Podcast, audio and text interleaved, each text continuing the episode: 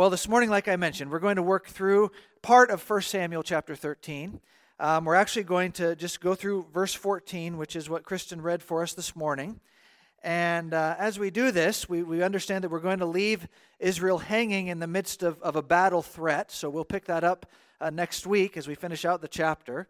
Um, but one thing we need to cover from the, from the beginning is a little bit of a, a question we have starting in verse 1 of 1 Samuel 13. And and as, we're, as we study the Bible together, we come across these things from time to time as we're just working our way systematically through the scriptures that require our attention uh, just on a we have to understand what's going on level.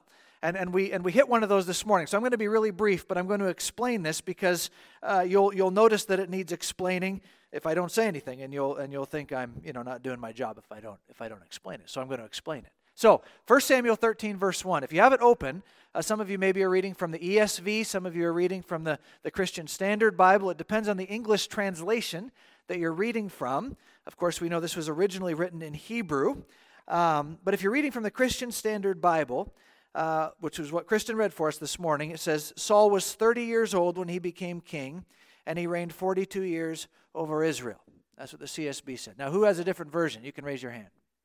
Anybody read from the? It says something different, doesn't it? You're reading from the ESV. It says Saul lived for one year and then became king. And when he had reigned for two years over Israel, so on and so forth. And then we go into the narrative. Um, so, so we've got some differences there.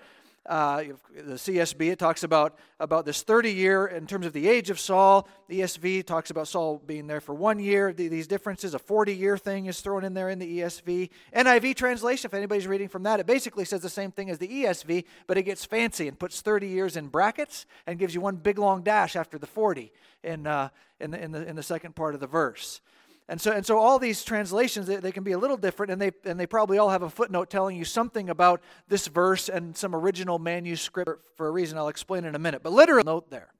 Um, and, and so we need to address that for, for a reason I'll explain in a minute. But literally, the Hebrew text of verse 1 reads Saul was the son of one year when he became king, and he reigned two years. That's what the Hebrew says. He was the son of a year, and he, and he reigned two years. Of course, the immediate problem is that it makes it sound like Saul was a one year old when he started being king, and he was three by the time he was done, which is, which is an obvious problem, not least of all because we meet Jonathan, his son, in this text, who's old enough to lead this, this special forces unit against the Philistine garrison. So he's got an adult son who's engaging in battle. So clearly, Saul's not a one year old king, and he didn't quit when he was three for so many reasons.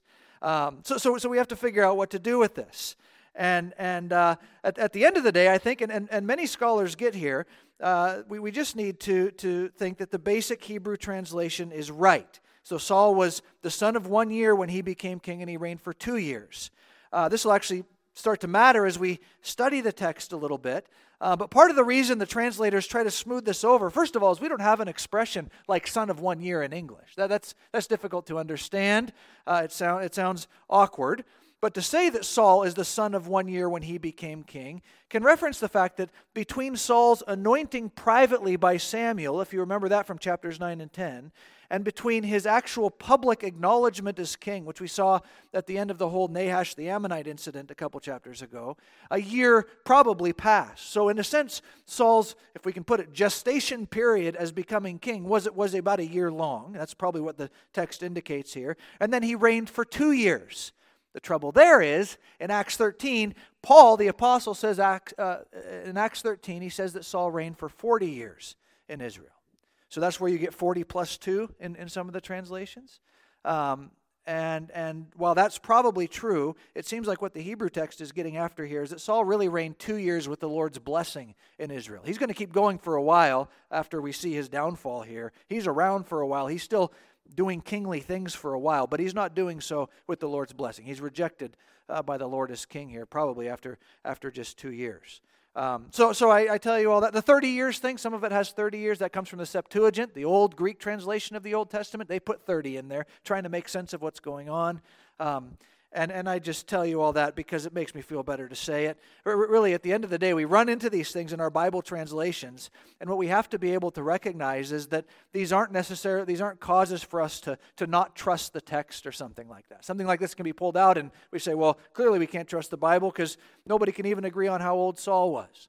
Uh, but what we have to understand when we come to, text uh, issues such as this, um, they are all peripheral in terms of the truth of Scripture. So, so there's nothing that hinges on our, our salvation hinges on nothing that's true about Saul's age. When we're reading through our Bible, there's no questions like this about the significance of the resurrection of Jesus or the, the character attributes of God or something like this. We do have these little, these little questions here and there, but none of them are main things. Um, so, again, I, I figured I needed to say something because you'd all notice, and this, of course, could become very exciting home group discussion this week uh, if, if, if I didn't at least say something about it. I don't know. You, you, you probably think I should just stop. I'm going to just stop now.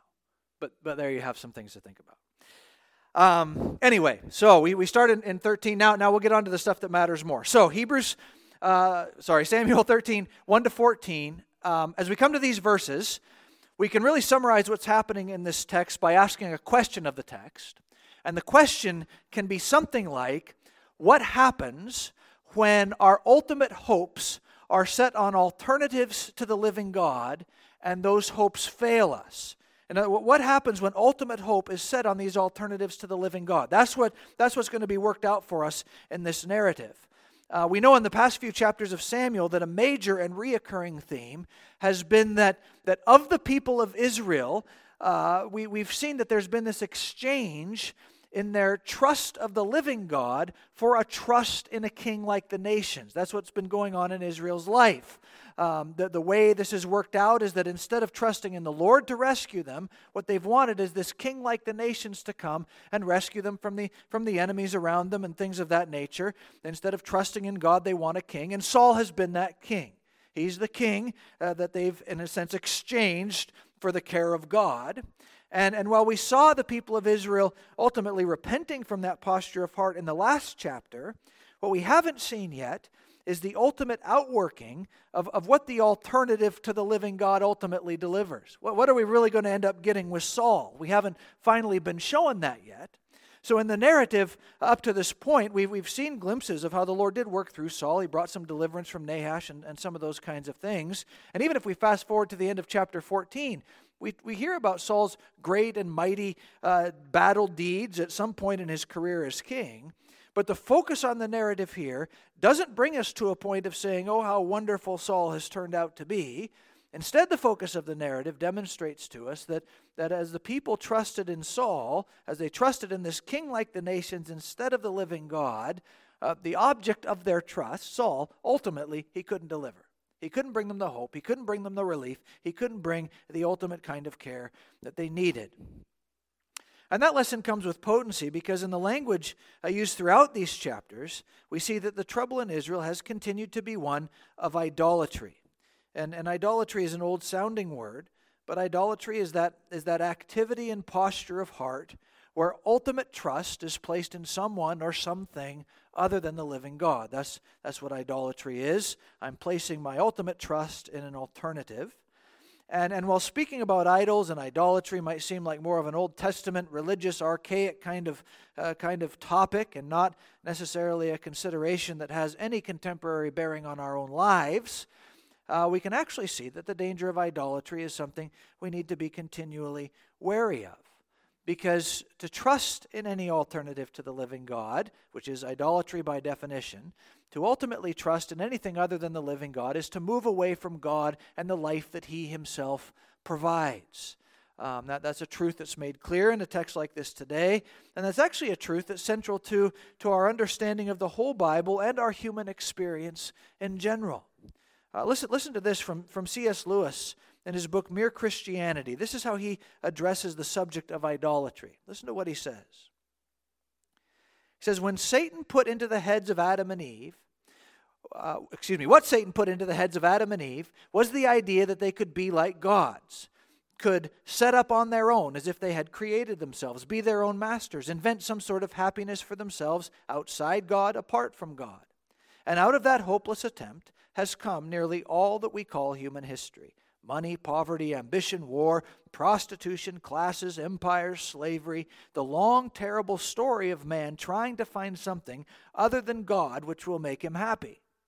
And then Lewis says this The reason why it can never succeed is this God made us, invented us as a man invents an engine. A car is made to run on petrol, and it will not run properly on anything else. Now, God designed the human machine to run on Himself. He Himself is the fuel our spirits were designed to burn, or the food our spirits were designed to feed on. There is no other. Now, now these comments from Lewis are helpful because they remind us that when it comes down to it, as, as humanity, we don't function in, in an ultimately life sustaining way separated from the God who gave us life himself. So, so to seek alternatives to God, to look for ultimate satisfaction, maybe, or relief, or purpose, or, or fulfillment, meaning, all of these things apart from the Lord is, as C.S. Lewis says here, it's like, it's like a, a gas powered car trying to run on something other than gasoline. It just doesn't work. Well, we'll excuse C.S. Lewis because he doesn't know about Tesla yet. But, but, but that's, the, that's the analogy as he, as he gives it to us. And, and it's the center of truth that we're helped to see in our verses this morning. We, we answer the question what happens when our hope is set on alternatives to the living God? Because what we're showing in this text is that while Israel has returned to the Lord in the last chapter, uh, they've gone through the spiritual renewal process. Here in chapter 13, the narrator still wants us to see what alternatives to the Lord actually deliver. And, and he's working this out through the situation involving King Saul, because as we know, King Saul is in effect the idol of the people at this time, or at least he has been. The people were, were hoping in him. Here's the king like the nations who's going to bring deliverance. They were trusting in Saul as an alternative to God himself. And what happens when we do that? Um, and, and so while, again, this is, a, this is an ancient uh, storyline that's here, it does bring us uh, to ask and answer these important questions about our own lives. Because when I'm tempted to place hope, and even when I'm tempted to set my purpose, my ambition, these kinds of things, uh, outside the fact that the Lord is, is our life and our hope, we need to know what happens in that situation. What, is, what does it look like to go after these things, which might uh, which, which might provide some immediate hope of satisfaction. After all, we saw how, how Saul looked very kingly in his appearance. There might be some immediate hope, immediate appearance of, of, of something that can satisfy, uh, but ultimately we find ourselves removed. And so we, we need to be able to think through these things. So, with all that said, uh, we come to this passage and, and we'll think through it along these lines. What happens when hope is set on an alternative to the living God? And the first answer we have to that question is found in verses 1 to 4. So if you look there, in verses 1 to 4, we're shown at just a most basic level that alternatives to the living God simply don't deliver. They don't, they don't deliver. Um, and, and the verses make that clear in a couple different ways. Uh, one, one way is thematically, another way is a little more grammatically. But, but, but if you look at the text, thematically there we're showing that, that alternatives to God don't deliver through this contrast that's set up here between Saul and Jonathan. Uh, Jonathan is Saul's son. We're actually told that later in the chapter. We don't know anything. Jonathan just shows up on the scene. We don't know about him yet, but, but here he is. And there's this contrast that's found in the fact that Saul has been directed to, to fight as Israel's king, but it's actually Jonathan who does the fighting and the winning. We see that in this passage. If you remember back in chapter 10, when Saul was made king, Samuel told Saul to go to Gibeah where there was this Philistine garrison. So there was an outpost of Philistine soldiers in the land of Israel. And a main thing the Lord had said that Saul would do is deliver his people from the Philistines. That was part of his commissioning in chapters 9 and 10. So Saul goes back to his hometown. We remember back then, he goes back to his hometown in Gibeah, where there's this outpost of Israel's arch enemies. There's an outpost of the Philistines, happily present as an oppressive military power in the land. And back in chapter 10, Samuel says uh, to Saul, Go there and do what your hand finds to do. In other words, what would a king's hand find to do if you have an enemy outpost in your own hometown? Well, the king's hand would find a, a, a battle to fight there in his own hometown.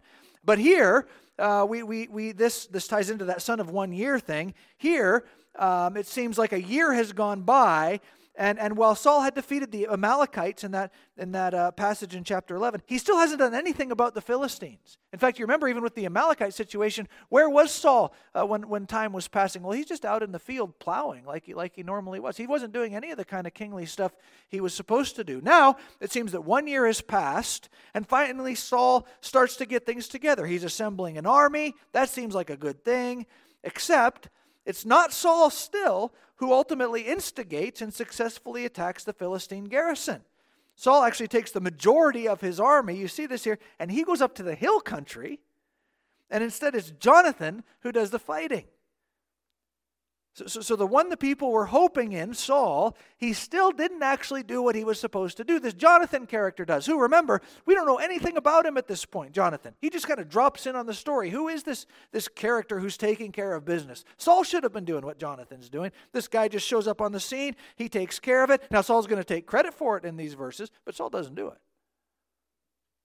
So there's this contrast here between Saul and Jonathan. He, he's not doing what he should have done, and some as of yet unknown person is getting the, is getting the business done of dealing with the Philistines. So there's that. And, and then there's also this other clue that Saul can't really deliver here, uh, and it comes in the, in the repetition of the word here in verses 3 and 4. So if you look at those verses, we read there how the Philistines hear about Jonathan's attack on their garrison. So Jonathan goes, he, he, he fights against this garrison. The Philistines hear about that. And then Saul blows the ram's horn, so the people of Israel hear uh, about what's happened. And then in verse 4, again, all Israel heard the news that Saul's attacked the Philistine garrison, and Israel is now repulsive to the Philistines. So they hear that Saul takes credit for something he actually didn't do, and and they hear that now they've got some really, really, really big trouble with the Philistines who just had an outpost there before. Now, now the Philistines are really angry with them because they've done that. There's, a, there's all this hearing going on. So, so, so, how is Saul shaking out as the people's hope? Well, they wanted a king like the nations. Saul had been their alternative to the Lord in terms of trusting in a king to, to rescue them. And when we ask how that's going, we have to say it's not going very well because not only did Saul not lead the fight against the Philistine group that's there, but now the people of Israel are in a worse place than ever before uh, because Israel, or the Philistines, don't just have an outpost in a random Israelite town. Instead, the Philistines in general, as a people group, heard about what's going on and they're very, very, very upset. Okay? So Saul, the, the, the idol, if we can put it that, Saul, the alternative to a set hope in God. He hasn't delivered. He hasn't provided what the people desired for him to provide. In fact, he's only made things get a whole bunch worse. Which again helps to answer our question. What, what happens when hope is set on alternatives to the living God? And, and the answer is first of all, those alternatives don't deliver. They don't do what we hope they'll do the things that are, that are contrary to a life of trust and rest and obedience to God, those things uh, that, are, that are contrary to trusting in the God who is the source of all good and all life and those kinds of things, those idols, they just don't bring the life that we hope they would. And then this isn't just an ancient Israel and Saul kind of thing. This is, this is something that continues to be true. I came across one example of this in my reading with, with regard to, to placing our sense of self worth and professional success. Uh, Self worth and, and professional success, those are certainly contemporary idols, aren't they? This is what I'm going to put all of my hope in. This is what I'm going to put all of my meaning of life in, this success oriented uh, heart. That's something that's certainly uh, prevalent. And, uh, and, and, and listen to this comment. This is, this is a comment made by Madonna about her own professional success. She says this I have an iron will and all of my will has always been to conquer some horrible feeling of inadequacy. I push past one spell of it and discover myself as a special human being, and then I get to another stage and I think I'm mediocre and uninteresting again and again. My drive in life is from this horrible fear of being mediocre. And that's always pushing me, pushing me. Because even though I've become somebody, I still have to prove that I'm somebody. My struggle has never ended, and it probably never will. So, so by many standards, you know, Madonna reached high levels of career success, and, and yet, yet what hopeless words these are, because that success ultimately didn't deliver the hope that was that was placed in them. And, and so we recognize that kind of thing. Alternatives to the hope found in the living God are like trying to use, as C.S. Lewis put it, trying to use something other than gasoline for a gas-powered car. It, it just doesn't work. Fulfillment doesn't come. We find ourselves further and further and further from hope, searching and searching, longing and longing, but there's no, no ultimate rest or relief to be found. And so that's that's the first part of our answer here. What happens when hope is set on alternatives? Well, well, the first big answer is they just don't deliver. We discover that.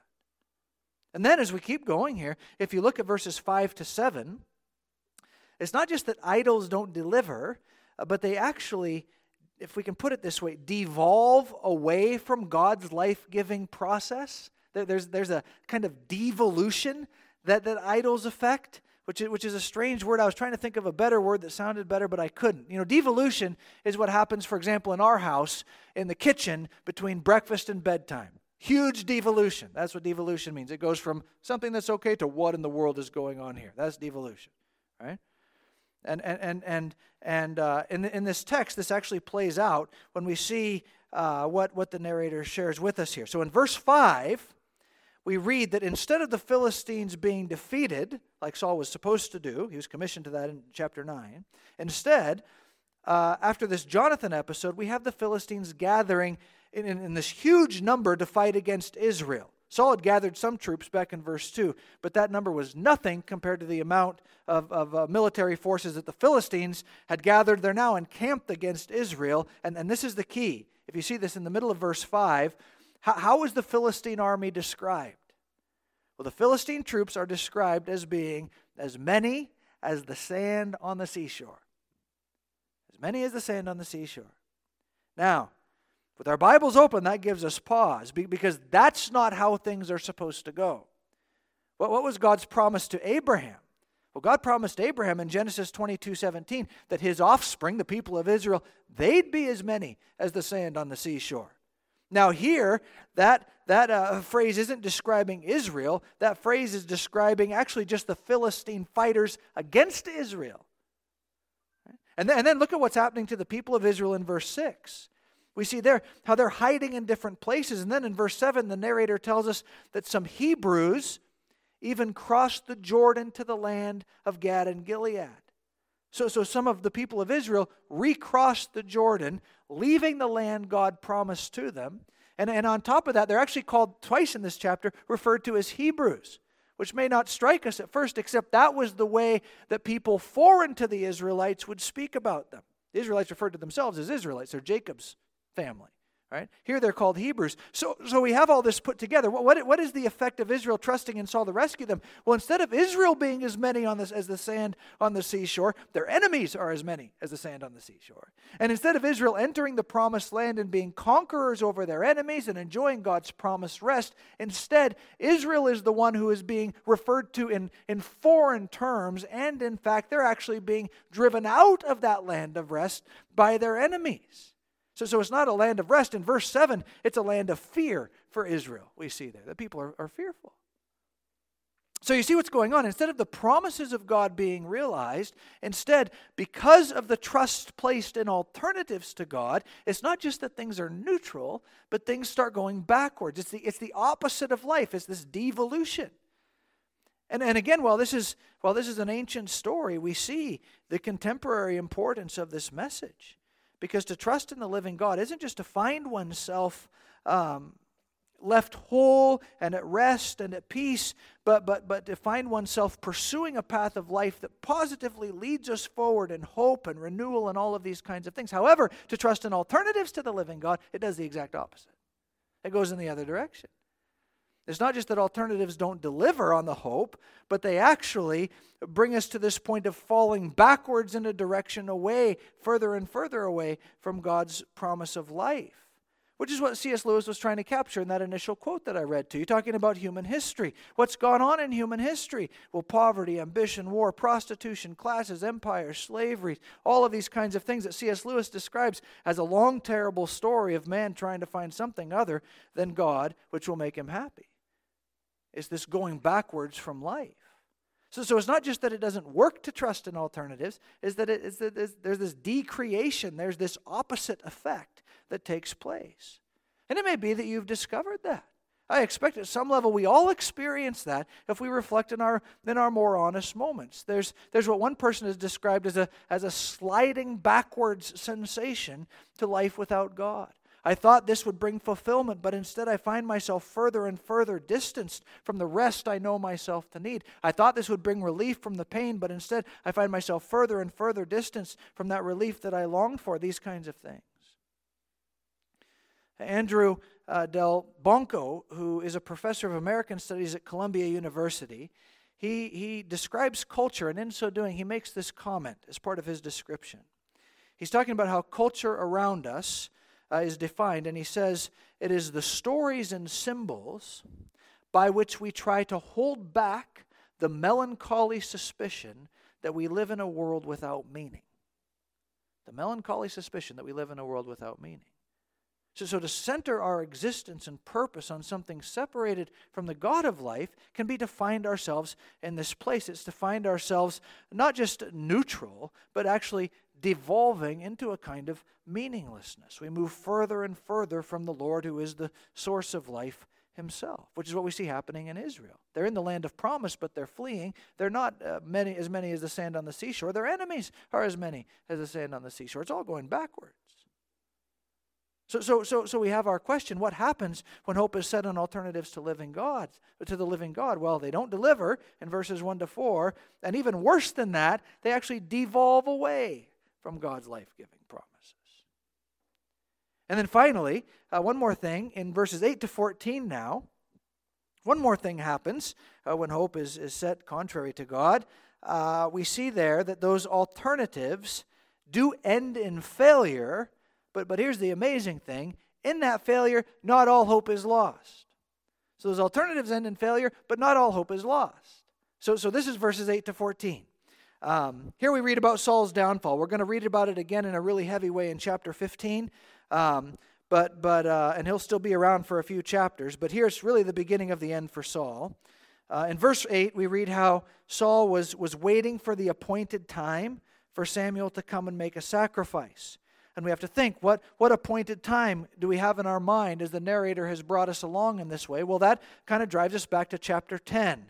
If you remember Saul's initial anointing commission from Samuel, where, where Saul's purpose was to defeat the Philistines, and then in chapter 10, he was to wait seven days for Samuel to come and meet him in Gilgal. And so Saul finally gets down to the business he's supposed to be about, and now, and now he's waiting, but the troops are deserting him in verse 11. He's actually watching his army leave, because as we know from verse 7, they're terrified of the Philistines. There's a whole bunch of them, there's not very many of us, we're out of here. So instead of waiting for Samuel to come and make the offering, uh, we, we know in this context that offerings were made according to God's directive as an expression of trusting in Him in battle. So there was this offering that was to be made. But instead of Saul following Samuel the prophet's directives, trusting in the Lord, Saul jumps the gun and he just does this offering without Samuel. After all, I was supposed to wait seven days. Here we are at the end of that. It must have been the evening of the seventh day, whatever it was, and Samuel hadn't shown up. Of course, Samuel shows up just as Saul's finishing in verses 10 and 11. Samuel's obviously upset when he sees what Saul has done, uh, not because kings could never offer sacrifices, uh, but it seems that this was, was directly connected to Saul's initial commissioning as king, just as the text kind of tells us it was connected to his ongoing status as king. So there's a special uh, situation happening here, and Saul totally ignored the divine directive and just decided to do things his way. And as a result, we really have a kind of Adam in the Garden of Eden situation all over again here. Because Samuel comes and he says to Saul, What have you done? And, and like Adam in the garden blamed Eve, like Eve blamed the serpent, what does Saul do? But he starts blame shifting. First of all, verse 11, he says, It's the troops' fault. They were deserting me. And then he says, It's Samuel's fault that the probably didn't come fast enough. And then it's the Philistines' fault. Saul was afraid they would, they would descend on them. So Saul says at the end of verse 12, I forced myself to do it. That sounds kind of childish, doesn't it? I, I, know what you said, Samuel. I know it was a directive from God to be obeyed. You're the prophet after all. But all these things were just going on, and so I just I just forced myself to do it. I decided to take matters into my own hands. I had no other option, really. I'm sure you can understand. But of course, there was another option. There was the option of trusting in the Lord, knowing that the Lord doesn't need a bunch of troops to win a war. In fact, uh, we won't take the time to run through it all here, but there are a number of interesting narrative parallels to the Gideon story. If you want to go back to Judges and read the Gideon story, I'd, I'd, encourage you to do so because it's interesting to parallel it. Just to point out one, where Saul here is ultimately left with 600 men in verse 15. That's actually double what Gideon had, and Gideon was still victorious because the Lord gave him victory.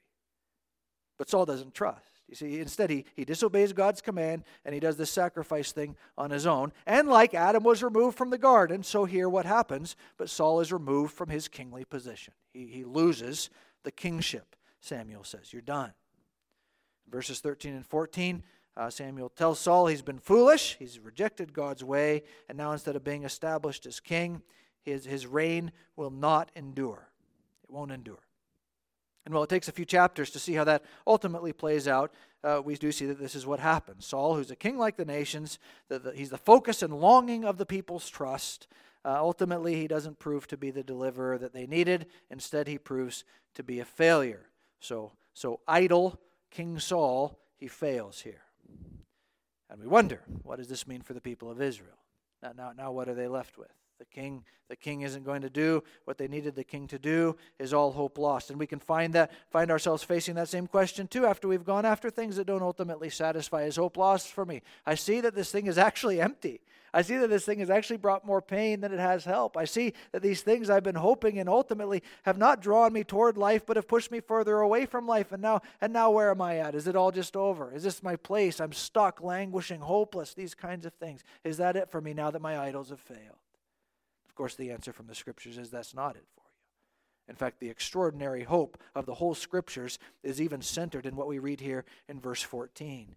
Because as Samuel says in verse 14, the Lord has found a man after his own heart, and the Lord has appointed him as ruler over his people because you have failed. So ultimately, what's going to happen now in the narrative, we might think it's actually Jonathan, because Jonathan's doing pretty well. He's, Saul's son, even, but it's not Jonathan. It ends up being, it ends up being the shepherd boy David. And with David, the Lord will establish an eternal kingship that ultimately extends all the way to fulfillment in the person of Jesus Christ, God's own Son, who comes as the eternal King. The, the, the eternal kingly line will be set now through David. Even as we read the Matthew's gospel, Paul brings it up in Romans.